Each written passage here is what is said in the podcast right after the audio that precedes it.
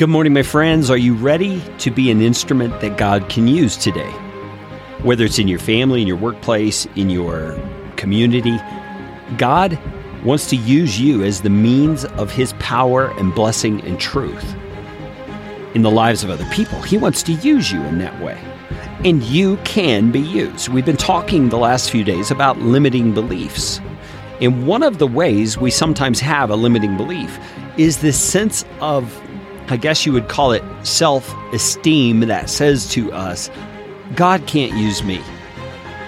God couldn't ever use a person like me. I'm too weak. I'm too sinful.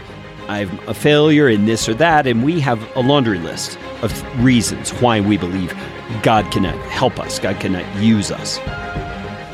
But one of the things I want you to recognize is that that is a limiting belief. It's limiting yourself in the sense that it's limiting your capacity to receive from God what He wants to give you and what He wants to do through your life.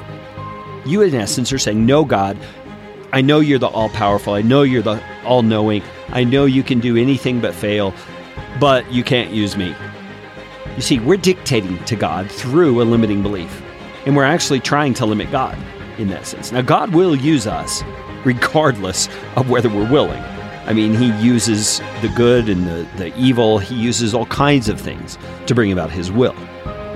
But as we are able to jettison limiting beliefs and begin accepting the truth, the fact, the reality that God, by his Holy Spirit, has redeemed us, and that our failures and sins and limitations no longer define us, then we are able to start living, acting, moving in a direction of faith, believing that God actually can do more than we've thought Him to be able to do with our life previously.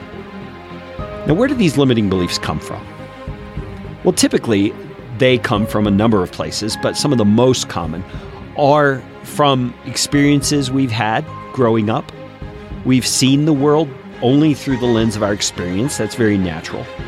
And so the conclusions we make about the things we experience become our beliefs, they become our belief system.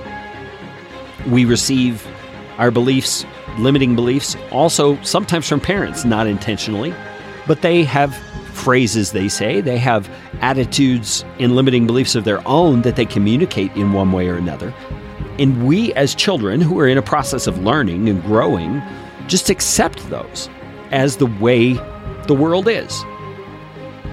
And I'm not saying that children should become rebels toward their parents and question everything their parents tell them, but I am saying that as we live in the world, we have to understand, and good parents will make this clear, that our parents too have limitations. Our parents too have lack in the way they see truth.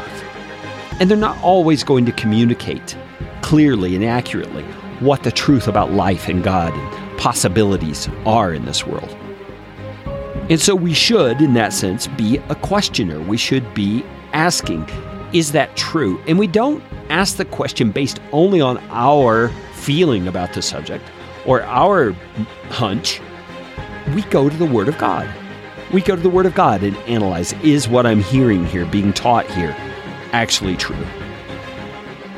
You see, our limiting beliefs come from a variety of places. Another is the experiences that have been traumatic. You know, those things get burned into our psyche when there's something hard that's happened because we often make conclusions about the experiences that happen. For example, about a year ago, a little over a year ago, actually, it's moving on two years. Man, that's amazing. That my middle daughter broke her back. Now, she could have concluded about that event that God was punishing her she could have concluded that God doesn't like her.